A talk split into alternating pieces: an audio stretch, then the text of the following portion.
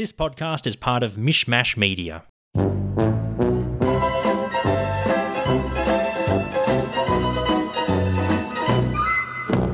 Hey, buddy.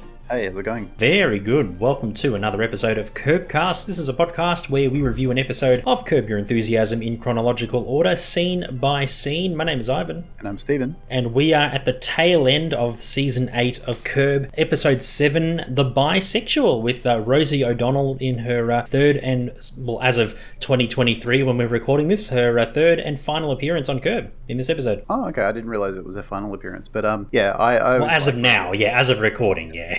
Who knows what season 12 is going to be like. yeah, yeah, I really like Rosie in this episode. I love the kind of cheeky tension between her and Larry. Yeah, and I just love her. My favorite part of her in this episode was when she was um, on the softball pitch as the catcher. She was just trying to suss Larry out, and she's like, oh, "Something's not adding up," you know. And when he hits the home run, you know, she's just she's convinced that he's doing something, and obviously he is. Uh, Yes. Yeah, no, I, I, I like Rosie, and I like her in this episode. Yeah, for sure. Yeah, they're both of their uh, loves for Jane, Jane Cohen, who uh, I actually like Jane as well. Uh, I get, we'll talk about her during the episode, but I felt like she was a female Larry. Yep, yep, yep. They had the same kind of energy. They got along, you know, similar sense of humor. And she. Actually, I didn't think about that, but you know, she actually no. We'll talk about that when it comes to the scene. But um, I'll Sure. you know just put I'll put a pin on that, and I'll, I'll make a comment about you know why I agree with you about how she's a female Larry when we get to that scene. All right, that sounds awesome. If uh, you're bisexual for either myself or Ivan, you can fight for us by emailing us uh, with the email address curbcastpod at gmail.com. Uh, we're on social media as well. Uh, the handle is in our show notes, so you can check that out and support us. We have a Patreon, patreon.com forward slash mishmash media. For a dollar US a month, you can get access to our weekly episodes a bit earlier than everyone else. And finally, if you want to support us non financially, you can just spread the word. You know, leave a review, tell someone who uh, you know who likes Curb about us, or um, yeah, just do whatever you can to spread the word. We appreciate anything and everything. That would be absolutely amazing. when you said you're bisexual, it reminded me of when Rosie says in the first scene, she's like, Why do people have to be bisexual? Make a choice. You know, her Yeah, and Larry and- like argue about it. Yeah, like how Larry is like, isn't half the population enough? yes, no, I know. You have to have it all. yeah, nice one. You know, three Yeah, three and a half billion people, or, or four billion people now. Four billion people is not enough. I know, right? There's there's always one person. There's always a person for every other person in the world. So I think so. you got a big a big pool there. You don't want to double your pool. No, no, no. I think four billion people is enough. That's plenty, yeah, definitely. Anyway, season 8, episode 7, The Bisexual, aired in the US on HBO for the first time on August 21st, 2011. In this one, Larry and Rosie O'Donnell try to court the same woman. Larry takes Leon's advice, which gives him an advantage, but he finds it doesn't always work in the long run. And Steve, uh, I was, was very surprised watching this episode. I watched it three times already, but watching it the first time, seeing Leon in the beaten up, damaged, dirty, yeah, um, I was going to say Yaris, dirty Prius. Uh, yeah, it was great to see Leon. So uh, it sounds to me like because we don't know what's happening because we're watching these for the first time, we're not sure what's going to happen next episode. But I'm guessing uh, Larry and Leon will probably be in New York, and they're going to bring all their LA shenanigans to the other side of the country. Yeah, no, Larry, uh, Larry, Leon was, um, or Larry as well. Leon was on fire in this episode. I, I loved He was. He was great. But yeah, just seeing him like he, he drove all the way from LA to New York and he had like all the like the, the fast food, you know, cups and wrappers and stuff in the car. Yeah, yeah. You know how sometimes in a series, how they'll do an episode that's completely unrelated to the main storyline. It'll be like a side story. I'm just thinking of um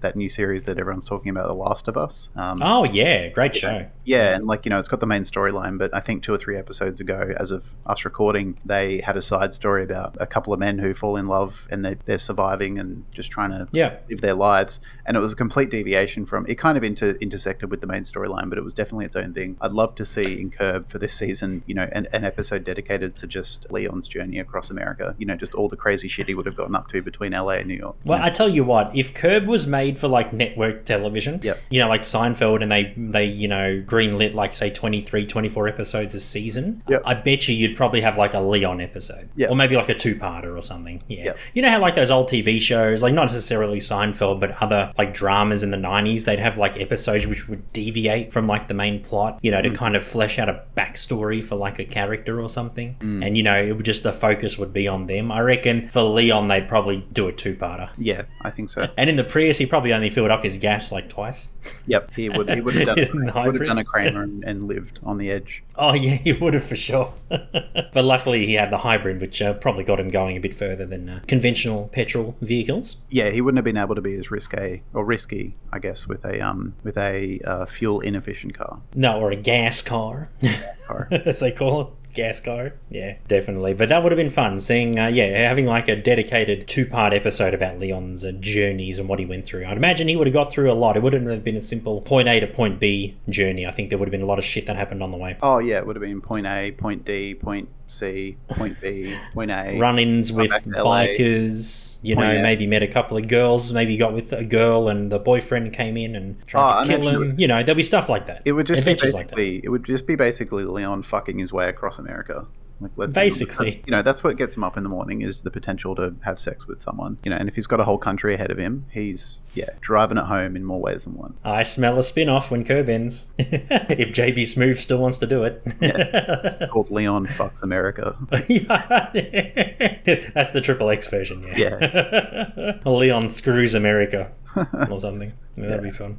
yeah. Anyway, well, well, we can only dream, right? Yeah, if there are any producers out there who have lots of money and time, make that show for us, and we'll, we'll give us we'll bit a- parts we'll as well. podca- We'll do a podcast about it. For sure. And give us some bit parts for like one scene. That'd yeah, be great. we'll call it we'll call it Ivan and Steven fucks Leon fucks America. Basically, yeah. Well, we can we can play like podcast hosts, and then Leon somehow like you know walks into our studio or something and does shit. You know, we can Yeah. we can do a scene like that. I think so. like, what the fuck? What's Yep. going on? Yeah, he just comes into our lives and injects a, a, a shot of Leon into it, and you know, all of a sudden we're just getting up to all sorts of crazy shit. What are you Aussie motherfuckers doing? Yeah, You're down under motherfuckers. He'll say shit like that. got to beat that down under pussy up, man. Yeah, down under pussy, Steve Irwin and shit, crocodile hunter. Got to hunt into the pussy hunter. the pussy hunter, crikey. You got to be that sting. You got to be that stingray bob inside the pussy. Oh no, no. Too soon. Too Oh, soon. You can only oh, okay. joke about that in 50 years' time. Oh well. Anyway, let's get into it. Hey, scene one of the bisexual. Oh boy. Larry is at an art gallery in New York and is getting the number from a lady that he met. Larry says he is great at the Heimlich and he lets her know that she doesn't have to worry about choking at dinner. And the lady seems to be getting on really well with Larry. We did mention before that uh, her name is Jane. We find out that uh, she's like a female Larry and they kind of have the same kind of sense of humor, which is uh, really good. Uh, Larry asks if they can leave separately from the gallery so they don't have to see each other again before dinner later that evening. And the lady agrees, she laughs, and she walks off. So, uh, yeah, a bit of an introduction. And uh, yeah, you pinned, you said at the start of the episode, the reason as to why Jane could be very similar to Larry. So, what's your reasoning? Oh, it's it's more um, to do with the final scene that they're in. So I'll save it. Ah, okay. You'll save it for the, when they're at uh, Cooperstown. Yeah. Okay. Yep. Cool. Awesome. Awesome. Yeah. No, but uh, I like Jane. I think uh, she's probably like one of my favorite Larry one-off girlfriends so far in Curb. Um, Yeah. Yeah. Really funny, and yeah, she's just like a female Larry. It just makes me laugh. yeah. She really like understands Larry, which is incredible. And but but you said you've got your theory as to why that could be the case. So I can't Yeah. wait. can't wait to find out. Yeah.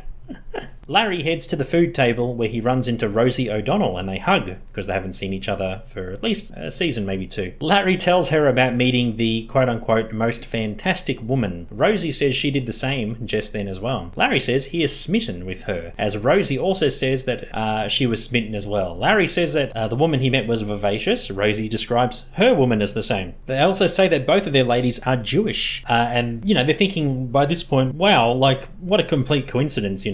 Like, our girls are, smi- we're smitten with them. They're vivacious, they're fantastic, and they're both Jewish as well. So, you know, the quads, you know, like the perfect uh, formula for both Rosie and Larry. So, uh, yeah, they're both pretty wrapped until Larry says her surname, which is Cohen. Rosie pulls him up on it and confirms if the lady's full name is Jane Cohen, and Larry says yes. They realize that they've been flirting with the same woman as they show each other the same phone number that they both got from her. Larry says that she must be bisexual, as they both agree that bisexuals should make up their mind on who to date. you already got half the population. What more do you want? Exactly. So greedy. Very true, very true. Rosie suggests that Larry back away. He refuses and says that Jane is his girl. Rosie says that she feels alive after meeting Jane and that Larry should stop pursuing her. Rosie says that Larry will be annihilated if he tries to pursue Jane, and Larry says that he will annihilate Rosie as well, as they both vie for Jane's attention. So we have seen in previous episodes with Rosie and Larry, they're kind of like, you know, they're friends, but they get into a lot of shit and they argue. Like we saw in the Denise handicap where Rosie O'Donnell beat up Larry, it's implied, you know, chased him up the stairs. And also with uh, the dog that Larry looked after in an earlier episode as well, the bow tie. Yeah, so uh, Rosie and Larry, they seem to have respect for each other, but uh, yeah, they seem to argue a lot too. Yeah, they're a bit. I don't know. They're kind of like. Well, it's a similar dynamic to most of Larry's friendships. Like, except maybe Jeff. They've all got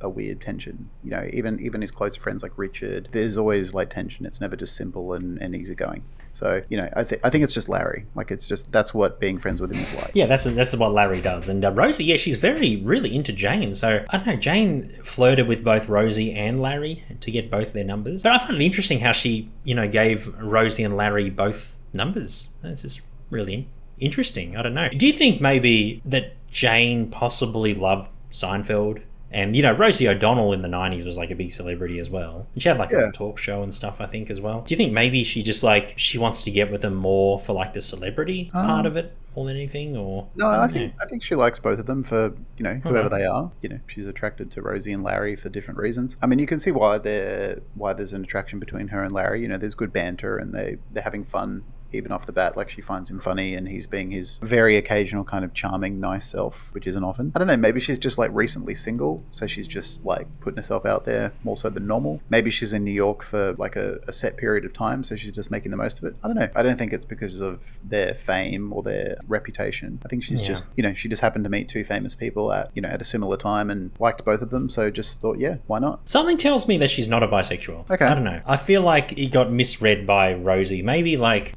Jane gave Rosie her number thinking, you know, we'll be friends. Because as we go through the scenes, there's never. Like, I don't think Rosie and Jane, as far as I'm aware, like sleep with each other in the episode. Like, I don't think it's implied or anything. And I think Rosie's never set foot in Jane's apartment. I don't know. I feel like maybe Rosie, maybe in this episode, was really desperate and thought, oh, because someone gave me her number, maybe she's into me. But whereas they probably, she probably just wanted like a friend, you know? Okay. because they go to like the baseball together and all like corporate box and they're going to go to the tonys but then she cancels i don't know it's just uh, i don't know just just thinking about it now I, I get the feeling she wasn't a bisexual but Yeah, rosie I- kind of got the wrong message. I think by them going to the Tonys, it was romantic. You don't take a friend to the Tonys; you take a date. well larry says you can take anyone to the tonys. Yeah, you can take the guy like, on the street to the people- tonys. like you think of like celebrities or you know anyone they always bring whether it's their girlfriend or boyfriend or husband or wife or whatever they never bring oh this is my best or this is my new friend bill. It's always it's always a romantic thing. Okay so she You know, probably so I think I think. I think them going to the Tonys is like that's a date. That's not a I'm taking my friend. It's not I don't know. Like maybe celebrities do take their friends and I just, you know, don't pay enough attention to them. But I, I feel like if I got invited to an award show, I would assume it's a date more than just a you know, a, a platonic thing. ah fair okay well that was just a, a theory that i thought i'd throw out No, no, I, I don't. Think. I don't think it's without legs. I just think it's it's more vague than I think. There's good points on both sides. That you know, Fair it could be enough. Yeah, platonic yeah. or it could be romantic. but it is kind of rude that she's trying to pursue two people at the same time would you think Yeah, no, Well, not mean, I- rude, but kind of like Oh, it's when you're single. If you're dating, if you're you know, if you're really putting yourself out there and you want to date, you know, really, not aggressively, but like you know, if you just like um, if you want to be a busy dater, then sometimes things just conflict. You know, I've been single at various points in my life, and I've been dating more than one person at a time. Right. Because Mhm. I've met more than one person I like, and you're allowed to. Like, it's it's not the other person's business. Like, you Yeah, know, if, yeah. if you're if you're dating someone, unless you've like discussed exclusivity or like unless you're comfortable talking about it, you know, unless it's like laid down as a topic of conversation, it's not really your business who the other person is or isn't dating. yeah, fair. So yeah, not saying that her cancelling on Rosie to you know have more sex with with Larry is like the right thing to do. Yeah, That is rude for sure, but It it's not it's not unusual when people are single and they're dating you know more than one person. It's people. people man, I've been I've been out of the game for too long. Yeah. I've forgotten what it's like. Yeah, yeah, yeah. yeah. Um, Uh, and it's also like it's just it's just fertile grounds for comedy. Like how often in sitcoms, like in Seinfeld, or you know, I watch Frasier a lot. It happens in Frasier all the time, where he tries to like date three women at once, and it all just falls apart because they all find out about each other. You know, it's like it's a pretty pretty like typical grounds for for you know, even though Curb's not a sitcom, it's pretty like safe territory for a comedy show to like the protagonist dates more than one person and it causes complications. Like that's pretty you know, it's a well worn trope that's got a lot in it. So I was going to say, it does feel like a well worn trope from the 90s, yeah. you know. Yeah. I mean, I can think of a million shows and movies where you know someone tries to date more than one or two people, and it all falls apart for whatever reason. Like they, it's you know they're exhausted, or they they book the same night by accident, or you know they run into them out on the street, or Yeah. whatever. So you know it's also pretty easy easy pickings for for comedy's sake too. Yeah, true. Okay.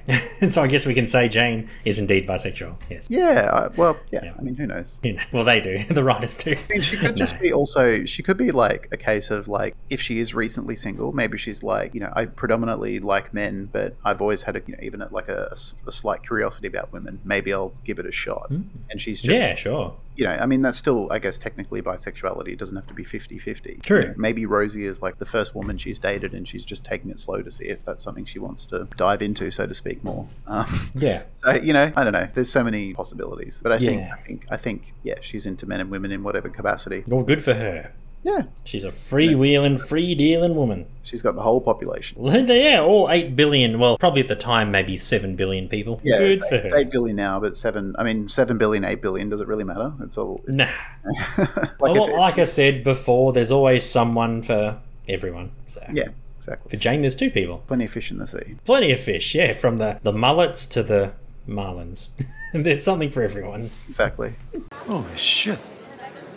Are you kidding me? Is this a joke? How's it a joke? Here's the number. How did you get that? She gave it to me. She gave it to you? What am I, a magician? I know that you have a card on Wait a you. why would she give us both a card? It doesn't make any sense. Obviously, she's bisexual. Fucking hate that. What is that? What is that anyway? I mean, pick a side already, right? Absolutely. Can't you make up your mind? Larry is walking down the street at night and Leon greets him. Larry is surprised to see him in New York. Leon says he drove all the way from LA to New York and Larry is commenting on how dirty the car is. Leon says he picked up eight people and drove them in the car. Leon said he needed a break from his housemate back at the house, which confuses Larry as they go into Larry's building. So, uh, yeah, we were saying that if Leon had his own spin off or his own special episode with his trip, uh, yeah, we'd probably have a segment where he had eight people in the car, which is uh, extremely dangerous and illegal. So, yeah, that would have been definitely one thing in Leon's episode if, he had like a Last of Us style, you know, like secondary storyline. Yeah, and we can see also the car's really dirty. I think there's a bit of minor damage in the car as well. And yeah, I, I mentioned before like the fast food wrappers and Yeah. cups and stuff. They're all strewn on the on the dashboard there. So yeah, you, uh, Leon obviously uh, wasn't cooking on his way to New York. He uh, he definitely picked up lots of fast food on the way as well. And the Yeah. biggest revelation, he said he needed a break from the housemate in the house. So uh, when Larry left, Leon brought someone in. So Yeah. uh, yeah, I can see Larry was very shocked and, and understandably so. Yeah, I mean, Leon loves, you know, he's a people person. He loves getting up to stuff. Like him and Larry are, you know, thick as thieves. So he probably just got bored on his own. He's probably like, I need someone to replace Larry because him and Larry sort of vibe off each other all the time. So I could definitely imagine Leon spending like two days on his own and going, yo, fuck this shit. And just like inviting some random person, you know, someone that he met five minutes ago, like, come live in my mansion that is not actually mine. You know, I live in the pool house, you can live in the main house. So yeah, it makes sense to me that that um, Leon would get a housemate very quickly after Larry left. Yeah, Leon's definitely the kind of person that needs like a soundboard to go. Yeah, with. yeah, he Ah, needs he needs someone to just vibe off. Like he's you know he's his own man, but he loves he loves having like a little a little sidekick. Maybe you invited like the Starbucks barista or something. He's like, hey, do you need a place to live? Come live Yeah, here. I imagine it would have just been on the fly. Like, yeah, I've got this house. You know, I've got this free house. Basically, come live in it. Whatever. Like, it, it wouldn't have been like I'm going to advertise and you know have people come and interview and inspect or something. It would have just been like, yeah, cool. I don't know you, but moving tomorrow. Yeah, that's right. Yeah, and it would have been like probably someone he dealt with professionally. Yeah. You know, with you know, like a business transaction, like a coffee or his food Yep. or something. It would have been something like that, guaranteed. Sure. And the housemate's just there on his own. And Larry, understandably, is very shocked. It's like, housemate. I love how the scene cuts just as he's talking about it. That's that's very good. It's like because you think he would go on like a big rant about the housemate and stuff, but yeah, it's like housemate, what are you talking about? And then the scene cuts. it's good, very good timing there. Yeah, for sure. They both enter the apartment, and Leon is stunned at how beautiful it is. Larry says it's not his apartment, it's Rennie's apartment, which was referenced in uh, two episodes ago when Matt Tesla arranged it for Larry on his uh, unplanned New York trip. Larry explains the Rosie Jane situation. Larry says he has a disadvantage as lesbians know what to do down there. And, and Larry says, imagine if both him and Leon were bisexual. Larry says he'd feel very uncomfortable. I feel very uncomfortable, Larry. very uncomfortable. They both agree. Uh, Leon asks where his room is as he settles in. Yeah, Leon's very easy to please. Like, Yeah. He just he just says, "Where's my room?" and then just gets really comfortable in like ten seconds. Yeah, he, he's always just at ease in every situation. He's just you know he's got the he's got the the confidence and the swagger. He just like walks in and owns it. He does, yeah. He's got good swagger. I was worried that we would probably wouldn't see Leon for the rest of the season, and I think because Leon is by this point is such a popular character on Curb, I think the Yeah. writers are probably thinking, "Shit, we got to bring Leon in, otherwise we won't see him for like another, you know, five episodes of the season. What do we do?" And uh, yeah, it was very, very good, and it, very good to to bring him in to New York. And uh, yeah, it makes perfect sense that he drove all the way too. I'd imagine he wouldn't be a No, he's, and he's one for adventure, Leon. Yeah, for sure. And I imagine it would have just been like an impulsive decision. Would have just been a I'm going to come see Larry, and then like ten minutes later he's in the car. Yeah, and he would have done it on a whim as well. He would have been Yeah. like, oh, I'm just going to go. Fuck it. Yep. I got nothing to do. It's great. So yeah, hopefully, yeah. Look, I, I think based on what what I think could happen, like we don't know what's going to happen for the remaining season. We haven't looked, but I think New York is probably the place to be. Hmm. Yeah. So, and I said last week that I get the feeling because there's no real. I keep saying like at the start of this season we did like the whole post Cheryl thing where the divorce finally went through with Cheryl, and then it's Larry, you know, going on some dates and all that sort of getting up to some shenanigans, and yeah, like this season kind of needed like something. So hmm. yeah, the trip to New York, Larry's shenanigans in another city is Yep. perfect. I think to, to see out the rest of the season. Yeah, I think so.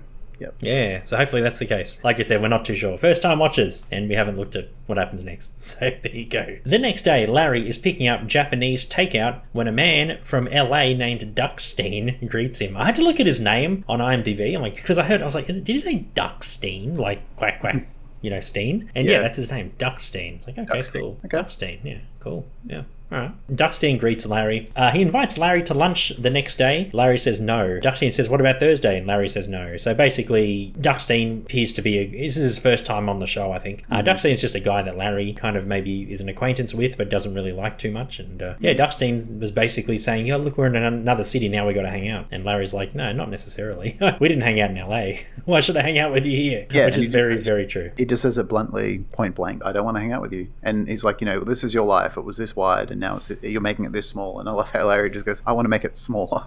Yeah, he just closes his hands together. That's great. yeah, he just. And to me, this is another example of Larry just not sugarcoating who he is anymore. I feel like Nah. you know, if this was season five, he would, you know, dance around the fact that he didn't want to see him. He would come up with excuses or change the topic. But now he's just like, I don't want to see you. We don't hang out in LA. No reason for us to hang out in New York. We're never hanging Yeah. out again. Don't talk to me. He just like, there's no mincing of words. It sounds like he never really had respect for him anyway.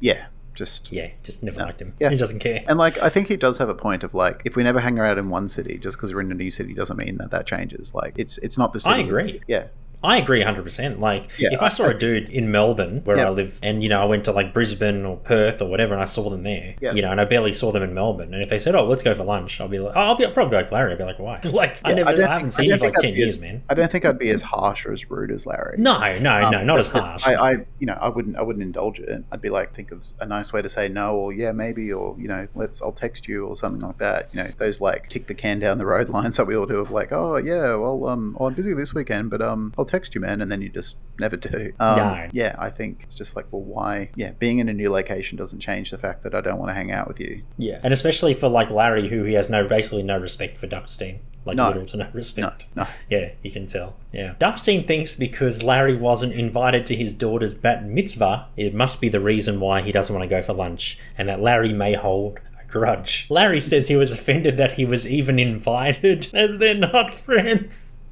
Usually you get offended for not being invited to something, but Larry got offended for being actually being invited to it. Yeah, he's like, Brilliant. so we're so not friends that you inviting me. I mean, it would confuse me as well. Like if I was, if I knew someone, but we we would never talked, we had nothing in common. We just knew each other through like an old job or like through someone, a mutual friend or whatever. But we had nothing to do with each other. If they sent me a wedding invitation, I'd be like, like I wouldn't be offended, but I would definitely be confused. I'd be like, what? Like, do you not have any other friends or like no family or something? Like, I don't know you. But yeah, like you said, we wouldn't be as rude or hostile as Larry. No, no, no. I'd, I'd try and at least be sensitive or nice. Me too, me too, because we're decent people, yeah. unlike uh, LD. Yeah. Larry ends the conversation and confirms that there'll be no meals together, not even coffee, not even a snack. Nothing. Duckstein said, like you said earlier, Duckstein says that Larry has made the concept of life smaller based on his attitude. And Larry says it should be smaller, as Duckstein uses his hands to say, You've taken it from this, as in like it's like really wide, to something really narrow with his two hands almost together. And Larry says, I prefer it closed, I prefer it like this. And he puts Duckstein's hands together.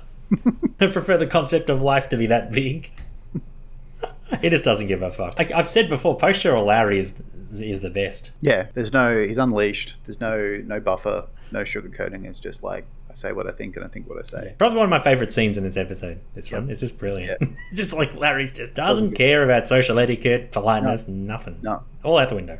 Love it. I love it, me too. Yeah, yeah. Jane greets Larry at her apartment and laments not being able to go out as her cat is sick. Jane seems to be, like we mentioned a couple of times, on the same level in terms of humour as Larry, and they're both hitting it off very well. They find that the miso soup in the Japanese takeout bag was spilled all over the food. Larry says he'll go back there explaining what happened. Jane says that she had sushi last night and it's not a big deal that they don't have Japanese food again. Uh, she said that she had sushi at Yankee Stadium with a connected friend of hers. She confirms it was Rosie O'Donnell, and she asked, "Do you know Rosie?" And Larry claims that he doesn't know Rosie. so uh, yeah, he's thinking at this point, he's thinking, "Shit, Rosie's already taken her on a date. She's already like one step ahead of me. I got to try and you know make it count." Got to catch up. Yeah. The scene cuts to both of them making out on her couch as Larry asks what Rosie thought of Jane's apartment. Jane says that Rosie hasn't been there yet. And Larry gets impressed and they continue making out. So she probably, he was again probably thinking after Yankee Stadium, maybe like she took Rosie back to her place and they got it on and stuff. But uh, no, never got to that point. Very interesting. So maybe uh, Jane's, you know, letting Rosie maybe simmer a bit or maybe give her a bit of time before she accepts her into her apartment. Yeah, she's you know taking itself, uh, taking it slow. Rosie, like, I don't know how like close to like real life Rosie, fictional Rosie is in Curb, but I'd imagine like Rosie in Curb is probably very forward and direct. Yeah. Like I'd imagine she'd probably like say, Jane, let's go to here. Jane, let's do this. Jane, let's do that. You know, mm. and Jane's probably like she's more like on the level, like pretty mm. chill and stuff, and probably takes it as, as it goes, as it comes. But I feel like with Rosie, yeah, maybe like Rosie just kind of like goes, let's go to Yankee Stadium. I got a box, you know, a box there and stuff, you know. And, mm. and, and Jane's like, yeah, cool, all right, that sounds all right. And then Rosie's like, you want to come back to my place or can I come back to yours? And then Jane's like, hang on, hang on, let's let's take it easy, yeah. Yeah, I don't know. It's just a feeling that I get. Like, what do you think? Rosie might be a bit direct in this universe. Yeah, I think so. She just she doesn't um, beat around the bush. Yeah. so, well, beat around the bush in public, I should say. She, should say. she dives. She doesn't beat around the bush. She dives straight. Yeah, well, ideally in like a private setting, not not in public, preferably. Not a Yankee Stadium while eating sushi, but uh, yeah, whatever happens behind closed doors, why not? yeah, so Larry is pretty wrapped. He's like, hell yeah, even though Rosie's got one date on me, she hasn't gone all the way with her, so I've got a chance. Yep. Good for him. Larry is explaining to the Japanese restaurant host about what happened to their food and how distressing it was while he's telling the story about fighting for a bisexual's love. I love how Larry just explains it like the bisexual situation to the host as if it's like, you know, something that everyone deals with, like or Yeah. some people might deal with sometime in their life. It's like, so yeah, I've got this thing, I told you about the bisexual and all this stuff, and the host is like, oh yeah, you know, as if he's he can relate to it. It's great. It's Yeah, great. like the host doesn't give a fuck. I think he's, he's just being polite. He's being polite, yeah. But Larry just explains it like, you know, something that we may experience, you know, in stages of our life. Yeah. He's looking for empathy from the host, but the host has never been in that situation, so he's got no clue. Yeah. He's just like okay. Yeah, he's like, yeah, okay, cool, bisexual, whatever. Larry says they need to secure the bags next time, as the host offers another bag of food for him to settle the uh, issue. Larry says an apology is more than enough. The host apologizes and bows, but bows only about well, Larry claims like 15 degrees, which is which is about right. It's more of like a big head nod, really. Yeah. I wouldn't call it a full bow. Nah, it's a shit bow. Shit bow. Shit, bow. as the Japanese tourist says. Larry says, uh, again, the host's bow is very impressive and he accepts the apology. Larry says next time the bag should be secured for the food. The host reminds Larry of the apology um, because Larry is like, you know, talking more about the food and he's kind of going on like rambling at this point. And the host kind of says, kind of reminds Larry that he apologized, you know, you can kind of leave now. And Larry bows back and leaves. So, uh, yeah, the host, uh, he just doesn't want it. He just doesn't, he's got other shit to do instead hmm. of getting some random like geriatric man, you know, near near geriatric guy coming in, this Yeah, loony, he's- talking about bisexuals and spilt miso and shit. He doesn't need that. Yeah, he doesn't care. He doesn't care. It's great. Larry and Jeff are throwing a softball at a field in preparation for a game that they're playing as Rosie shows up. Rosie says that her and Jane had a great time on Monday. Larry asks who goes out on dates on Mondays. It's like Monday, no one does anything on Monday. Rosie comments on Larry's throwing arm and she teases him about it. Rosie says that she is going to the Tony Awards with Jane as her date. Larry says that anyone can go to the Tonys, even he can get a guy from the street to go to the Tonys with him. Rosie says that Jane is a huge theatre buff and says that Jane has gone to all these Broadway performances and opening night of another performance. She's seen Cats, both the British and the American version. and went to opening night for this thing, you know. And so Rosie's basically saying Jane loves the theatre, and uh, Rosie brings her along, and she walks off laughing. Larry tells Jeff that he can't compete with that, and he doesn't know what he's going to do. Interesting how like we don't see Jeff much in this episode, just like in a couple of softball scenes. Yeah, he's a he's a background character in this episode. Yeah, really odd. I I wish saw a little bit more Jeff. Like even if he went to like the Japanese restaurant with Larry and they had a bit of a yarn or something, that would have been fun. But uh, Yeah. no, just just nothing. Yeah, that's Oh. Who knows? Probably scheduling conflicts or something, or they just Yeah. thought there was no need. Like Jeff, you know, played a pretty prominent role last episode, so maybe uh, they just want to give him a bit of a breather. You know. He's you know he's trying to he's too busy trying to win Ricky Gervais back. Oh, that's true. Yeah, he does. He, he doesn't want to like associate too much with Larry. Just just for like softball and other things. Yeah, he's trying Yeah. to get Ricky back. yeah, yeah. They're playing the softball game as Larry is getting ready to pitch to Rosie, who's batting. Larry pitches and Rosie hits it way outfield as Rosie makes a home run and teases Larry. Which annoys him. The scene cuts to Larry back at the apartment telling Leon that he is defeated. Leon says he needs to try harder, and he says that men have something that a woman doesn't have, that women don't have.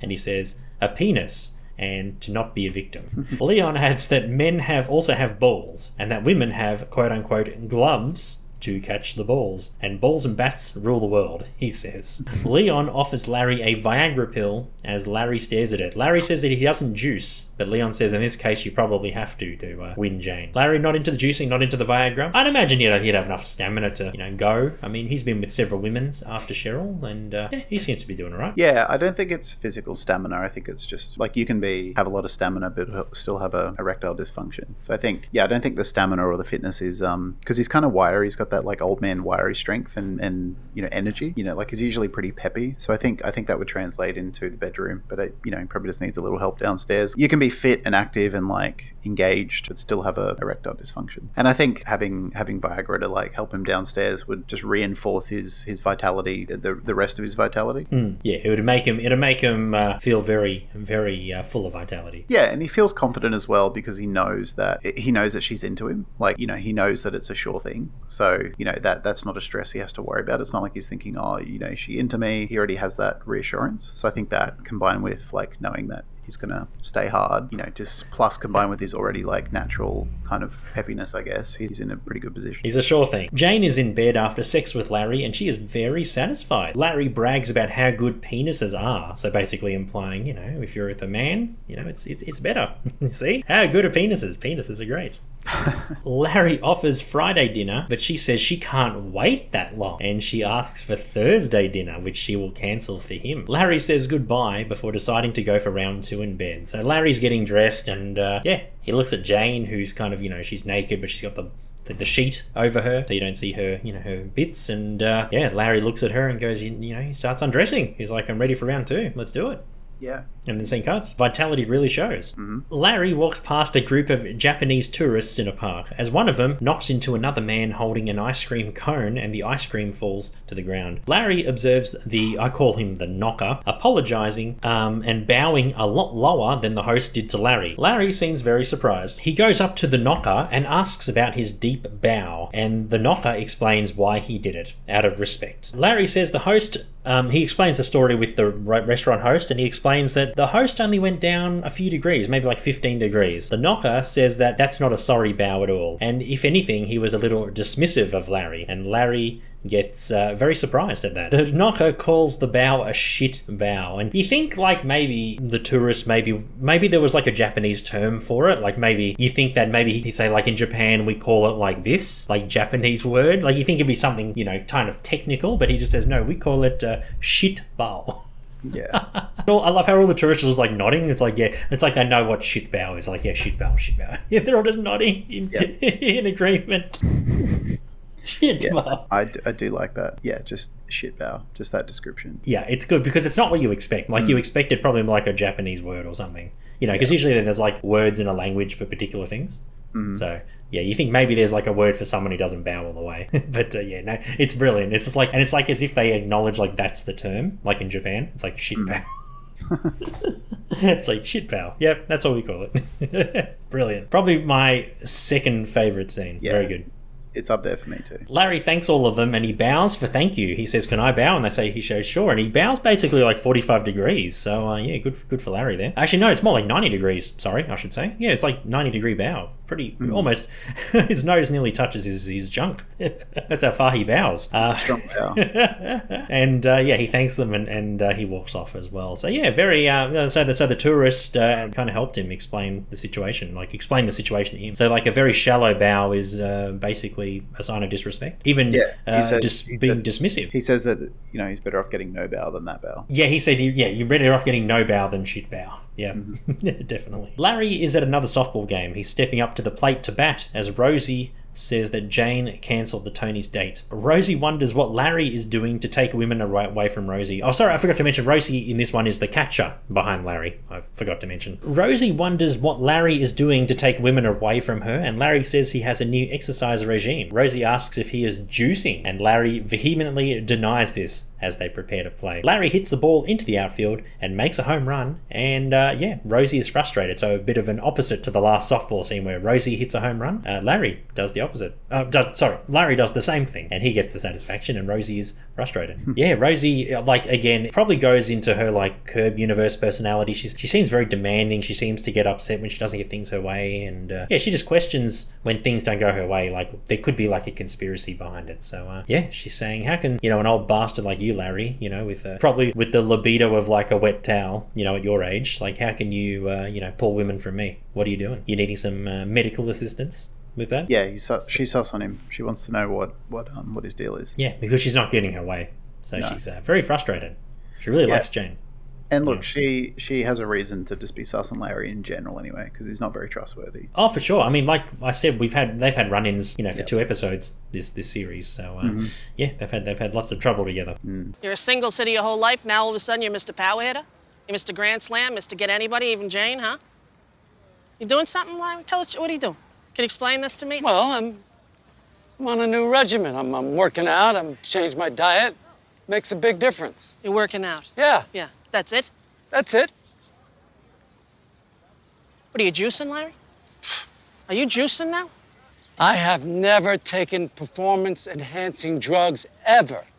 Period. Duckstein is sitting on a bench with his lunch and he greets the man sitting next to him, who walks off. Duckstein begins to eat and he begins to choke on his sandwich. He tries to perform a self Heimlich maneuver, which is which with no success, and he collapses. The scene cuts to Jeff and Larry walking outside. Jeff explains what happened to Duckstein and he adds that he is in the hospital and that he will be fine. Jeff says that if Larry went to lunch with him, then Larry would have been able to help with the Heimlich. I love how it's like a throwback to like the first scene where Larry says he's good at the Heimlich maneuver, so you don't have to worry about choking for Jane. And uh, yeah, Duckstein was ironically in that situation, but Larry wasn't there to help him. So uh, Duckstein ended up in the hospital. Yeah, Very nice subtle writing. That's what I like about Curb. Some of those subtle, you know, references to either like earlier scenes or you know earlier episodes or whatever. Yeah, very good, very good. yeah, no, I liked it too. Yeah. Larry brags about Jane cancelling the Tonys to go with Larry, and he's very impressed, and he thinks that he's in, uh, yeah, he's basically in with Jane, and Jeff is very happy for him. Larry enters the Japanese restaurant to get his order, and the host is stapling his bags. Larry is very impressed. Larry tests the miso soup, which is all taped up, and there's no leaks coming out of the container. Larry explains the bow situation, and he says that the host didn't bow low enough, and he calls it a shit bow. and even the host is surprised. Host is like, shit, bow? What? what kind of term is that? I guess it's not a um, a universal Japanese term. No, I mean, not everyone knows everything, so yeah. Yeah. I just love how he questions it. He's like, shit bow? What? I was like, what? Shit, shit bow? They begin arguing about the bowing authenticity. Larry says that the host's bow was a shit bow, and the host is offended. Larry says he'll research on the internet. That's a very uh, 2000s, 2010s term, isn't it? to find out about the bow. The host suggests another restaurant for Larry to go to, as he bows lower to Larry, and Larry walks off. So yeah, the host uh, realizes that Larry's called him out, and uh, yeah, he's kind of like, fuck. He learned from someone Japanese that I disrespected him, and I got to kind of own up to it. Yep. And also tell him to go somewhere else. go eat somewhere else. Basically saying, don't come back to this restaurant. Leon is bragging about his New York lifestyle on the phone in the apartment as Larry says that he needs to talk to him. Larry asks for another Viagra. Leon says he is out. Leon says to go solo and Larry wonders what to do. And Leon has an idea. He suggests that Larry go to Washington Square Park. So I'm guessing that's probably where all the uh, the drug dealers hang out, including Viagra dealers. There's a park in Berlin, I can't remember what it's called, but it's right in the middle of town and it's basically like a drug park. If you want any sort of drugs, you just walk through there and you'll be offered, yeah, you don't even have to go up to people and ask. They come up to you and they're like, hey, do you want something? Can I help you out? It's very Nice. um, implied in the statements. It's not like, hello, I would like to offer you drugs and these are the drugs I have. But, you know, if you know, you know. I was there last year and walking past where my partner and I were staying, we'd, we'd walk like past the park most nights to, you know, go out or whatever, even come home, and there'd always be guys being like, "Hey, how's your night going, guys? You know, do you want anything? Can I get you anything?" Like it's always Yeah. suggested, but you know, everyone knows that it's basically just like a, a free market for drugs. If you if you after that. Berlin, I'd imagine, be pretty open with uh, stuff like that. Oh, I mean, the cops patrol it and stuff. Like, it's not like they're, it's not like they you know, have stalls set up. It's, it's still like, you know, it's got a, it's got an element of subtlety to it, but it's easy if you really, if you want it. Yeah, it's uh, still illegal. Oh yeah, it's right in the middle of Kreuzberg, which is a pretty, um, probably like the main area of Berlin for like going out. Like, it's got bars and clubs and stuff everywhere, and it's got like a lot of just weirdos and you know freaks and you know just the odds and ends of Berlin. It makes sense in that area of Berlin. It doesn't feel like unsafe or threatening. It's just like Yeah. it's just how it is there. It's just the culture, I guess. Yeah, yeah, cool. So that reminded you of Washington Square Park that Larry walks Yeah, yeah. Just just the fact that there's like a park you go to to meet a drug dealer. It just it just that just popped into my head. nice, nice. I love when Larry's talking about, yeah, Larry needs to be like up and he needs to, you know, be able to do what he's got to do. He goes, you know, you can't have a motherfucking jump rope hanging from your pants. Yeah, just the, the, the visual of a jump rope hanging from pants made me laugh. yeah, yeah, for sure. jump rope. I know, so good. Leon always has like a has a thing for anything, doesn't he? He yeah, always he's has a line. got like a really good metaphor. He do- yeah, very good metaphor. Yes, fantastic. That was that was really really good. The scene cuts to Larry walking through the park at night, observing drug deals all around him, like you saw in Berlin. He approaches an older gentleman with a younger woman by his side. I love how he's like the Viagra drug dealer. He's not like your typical drug dealer. He just looks like an old dude with like a young girlfriend. Yeah, And he's like in a suit and dressed up and everything, like he's going to work. yeah. I think he's supposed to be like a gangster drug dealer who's just got all the women all over him, even though it's just one. But you know, he's an old, conservative, well-dressed man, but he's got this kind of like big boss drug dealer energy. He does, he does, and he's got like a younger woman, probably like twenty years younger than him. You know, Yeah, and she's than him. she's she's just completely besotted with him. She's just staring at him Yeah. because he's I- got because yeah. he's got so much swag and he's a you know he's an alpha, I guess. he's got the pills. Yeah, and he probably he probably he probably gives her a lot of pleasure because he's got you know he's permanently hard. Oh yeah, definitely. He just walks around with like a freaking the freaking stick of gum in his pants. Yeah, with a carrot. yeah. or a bratwurst or a carrot or some kind of long long item, long food item. Yeah. A security torch. Oh, whatever, yeah, and yeah, is that a security torch, or uh, are you happy to see me? Huh? Larry buys Viagra off the man, and the man gives him two pills. Larry thought it was three, but the man says two, and Larry gives him the money, and he walks off. Yeah, very good how they use like an old man to be like the drug dealer. Yeah, it makes so much sense that you know an old like younger people younger people would be dealing weed and coke and whatever else, but an old only an old person would be an old man would be dealing Viagra. that would, yeah, and it was good, very, very good. He probably, uh, you know, he uh, he came from like his big corporate job. He's like an upper management or on the board of like a corporation, and uh, you know, as his side thing for a bit of fun, he, uh, he deals Yeah, a bit of Viagra be- on the side. He could be a pharmaceutical executive, and he just nicks the nicks the stock from work and um, you know sells it on the side for cash. Oh yeah, that could be it. Yeah, and he's approaching in retirement. He wants a good nest egg, so Yeah. he can, uh, you know, bang women half his age, you know, in, into his uh, until he's really old. Yeah. so good, for, good for him. Good for him and good for them. Good for everyone. Good for everyone. Every, everyone's happy. Yep. that's the main thing. He's, you know, getting his end wet and they're getting their, you know, they're getting dick down good. So it's all good. Yeah, everyone wins, right? Everyone wins. Everyone comes. yes. Hopefully, everyone, yes. Yeah. Larry and Jane arrive at Cooperstown as he accidentally steps on her shoe as they're about to go up the stairs. Jane asks for a bow for an apology, so I'd imagine Larry probably told Jane the bow situation, and uh, she probably would have got a good laugh at it, a good laugh about it. Larry bows as his Viagra pill falls out of his pocket. Very clever juxtaposition for, like, you know, two things or two features of the episode the bowing Yeah. and the pill. Perfect, perfect, perfect combination. Yeah, really, inter- really good.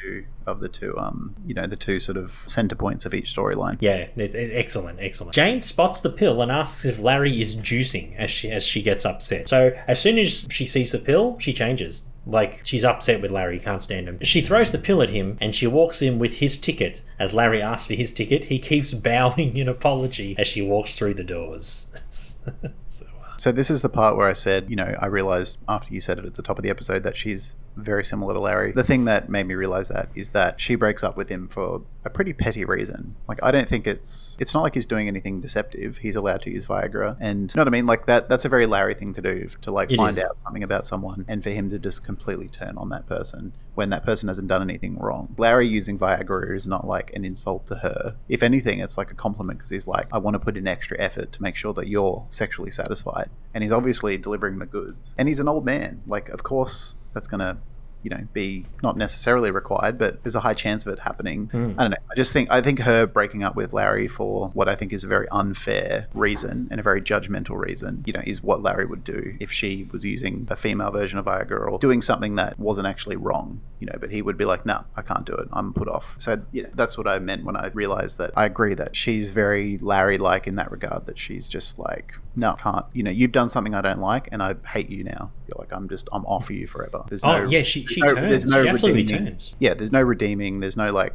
oh let's talk about this there's no like oh i need to think about things it's just like i mean she doesn't even say why it's bad she's just like she just is offended and she's like it's Yeah. over see you later completely. It's all absolutes like Larry. There's like no Yeah, middle ground for, Yeah. or no foundation for discussion. Yeah, no None of that empathy, no discussion. It's just like, but she doesn't even like say why. Like if she said, "I consider you using Viagra as like cheating or something," like if she she doesn't even say a reason. She's just like she just makes it obvious that she doesn't like it, and that's it. Like there's no explanation. And yeah, and for sure, for sure. And Larry uh, and Jane, sorry, takes Larry's ticket as well.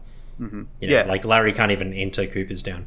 yep, he's He and it's full. Yeah. Like he can't buy another ticket. It's like Yeah. Full House. Yeah, I, I'd agree. Yeah, I feel like yeah, she's probably a little bit. Like I said, she's like the female Larry as well, and that, and that makes perfect Yeah. sense. Yeah, that she'd be very pedantic about that sort of things. Very like nitty, nitty gritty. You know, little things like that. She gets really pissed off and flies off the handle. Yeah, and like maybe like the only thing I can think of that like why she would be so offended and just end it like on the spot without any discussion. Maybe she feels like he's cheating, like not cheating on her, but like he's he's um being dishonest or something. But even then, it's like if I were in that position and I met someone who obviously I like as a person, like they get along, and he was giving me very obviously fantastic sex, whether he takes Viagra or not, I wouldn't care. I'd be like, No. whatever whatever you're doing, keep doing it because I'm getting I'm getting rammed and I love it and. I, and I also like you as a person. Like whatever the reason for that is, I don't know. It'd be like it'd be like if if I went out with someone and they had like really terrible migraines and that affected their quality of life, and they needed to take medication to make their migraines go away, and therefore they were a happy person and provided me like joy. I wouldn't be like, "What? You take migraine medication? You're you know you're cheating." Like you know what I mean? It's like You're juicing. yeah, it's like you're, you're doing something that makes your life and my life better. And it's like, Yeah. and it's completely, it's like they cost like, you know, they're cheap and they, they're over the counter. Well, not over the counter, but they're like, you know, you go to the doctor and get a prescription. It's not like there's some illicit drug or, yeah, it's just bewildering how, how offended she is. And she doesn't even give him a reason. It's just like, was like, what the fuck? Yeah. Maybe she had like a divorce or a mm. breakup, yeah, like Larry did, and she's a bit footloose and fancy free like him. Yeah, I mean she's a she's an attractive woman. She's intelligent. It's not like she has to like be you know she doesn't need to hold on to Larry. She's like, well, I've probably got a line of eligible men who can you know provide me with great sex. It's not like she's invested too much into it or doesn't have many other options. But like, yeah, I just think she's like really harsh and just completely unreasonable. Yeah, she just like you could see like she was so happy and you know whatever Yeah. before, and then like she uh, she sees the pill, she just like becomes a different person. It's just Yeah. such a transformation in like a second. Yeah. It's amazing. It's like, But to fuck. me, it'd be like if mm. someone dropped a Panadol, or sorry, for our American listeners, a paracetamol. Yeah. And I was like, "What's that?" And they were like, "Oh, I use it because I get bad headaches." I'd be like, "Okay, that's fine, whatever." like, but you don't have it's so- sex. you don't need to use take Panadol. no, no, no, no. sex, But though. it's like it's But- so it's so like inconsequential to me. Like it doesn't it doesn't change the person. They're not doing something dishonest or illegal or like unethical. They're just doing something to help make their life better and therefore my life better. You know? Yeah. I don't know. I Yeah. just there's no logic to it at all as No. far as I'm concerned. Yeah, it's a shame because you think Larry and Jane might have been had at least a couple of episodes together, but uh, no, not the case. It just ends abruptly like that, all Yeah. because of a bow. I Bow was the undoing. Here I am trying to say like, why was this woman mean to Larry, and like, why would she be so unfair? Then I have to remember it is Curb Your Enthusiasm, and nothing ever works out. It all just goes, everything goes to shit every episode. yeah, everything. So Yeah, of course it's going to fall apart. of course, It's- and it's great too. It's great to watch. Yeah. In the final scene, Larry is at Dustein's bedside in the hospital as he's being served lunch. He goes, Oh, Salisbury steak. Beautiful. Dustine says this is the start of their friendship. Dustine is praising the Salisbury steak lunch as the as he asked the nurse to give Larry a tray. Larry gets a tray and he looks at the food in disgust. Dustine claims that this will be the first of many lunches together. So, uh, yeah, there you go. Dustine got that lunch with Larry and he's satisfied. Albeit in a hospital and shitty, overcooked, overboiled, over everything hospital food, but it is food nonetheless. So Dustine's happy. He's just happy to, you know, to get some time with Larry, to have a friend. Yeah, and to have, a like, in his eyes, a friend in New York. Yeah, someone. Someone, yes, for sure. And uh, yeah, that was the bisexual, my friend. Uh, three Larrys out of five. I think it was, uh, yeah, generally a good episode. Not one of the strong ones of season eight. Yeah, Rosie O'Donnell was probably in her best uh, out of the three episodes she's been in, and uh, yeah, very funny. Uh, like funny parts of the episode. The whole bowing thing was pretty hilarious. The Japanese tourist calling the bow a shit bow, like. You were expecting like some long-winded like Japanese name or maybe like a Japanese slang word or something, but nope, it's shit bow. And all of the Japanese tourists acknowledge it. That was brilliant. So funny. Um, but yeah, still, like, generally, uh, yeah, three Larrys out of five for me. What about you, bud? I give it three and a half. Um, I am pretty much in agreement with you. A good episode, not a great episode. Larry, uh, Leon, I think, is the star of this episode, as you know, he's usually pretty hard to beat. Um, in any episode, I like the storyline. I like the you know a revisiting of the tension between, um, or the sort of the competitive tension between um, Rosie and Larry. I like that Larry, you know, had like a week or two weeks of just like like good quality dating and good quality sex. Like you know, I do get even though Larry's a piece of shit and he like I would argue that the more the show goes on, he's more deserving of shitty outcomes in his life because he's turned Yeah. into more and more of a prick. Yeah. Um, you know, I still I still do cheer a little bit inside when I'm like, yeah, Larry, like Larry's on a little winning streak. You know, and He's he- getting he some. a couple of weeks. Even though he was like, you you know, he was juicing. He's still like he really liked her. Like he said, he's like I'm smitten and like having good sex and like you know he was on a little winning streak and you know I cheer for that. So that that's always nice to see when it happens from time to time. But yeah, not a not a classic episode, but yeah, pretty good. Pretty Did the job, yeah. yeah. Yeah. It was good, yeah. Did the job. Did the job. The whole bowing storyline was was fun. Yeah, I, I liked it as well. Yeah. Yeah, for sure. Yeah, very, very good. The host, the hostess didn't give a shit. It was great. Yeah. Anyway, that was another episode of Curbcast. Thank you so much for listening. Really much appreciated. You can listen to us on any podcast service, and uh, yeah, we're on Patreon as well, and a few other socials. You can find all those details in the show notes. And uh, and we're back next week to do season eight, episode eight of Curb. So eighty-eight. we're looking forward to that one. Three episodes to go, and uh, yeah, we're really pushing through season eight, aren't we? Yeah, no, we're, we're punching through it and it's been great. I'm looking forward to um, wrapping it up over the next few weeks. Yeah, it'd be absolutely cool. And uh, yeah, we hope you stick with us for the uh, rest of the ride that is season eight. My name's Ivan. And I'm Stephen. Take care of yourselves and each other. We'll see you next week. Bye. Bye.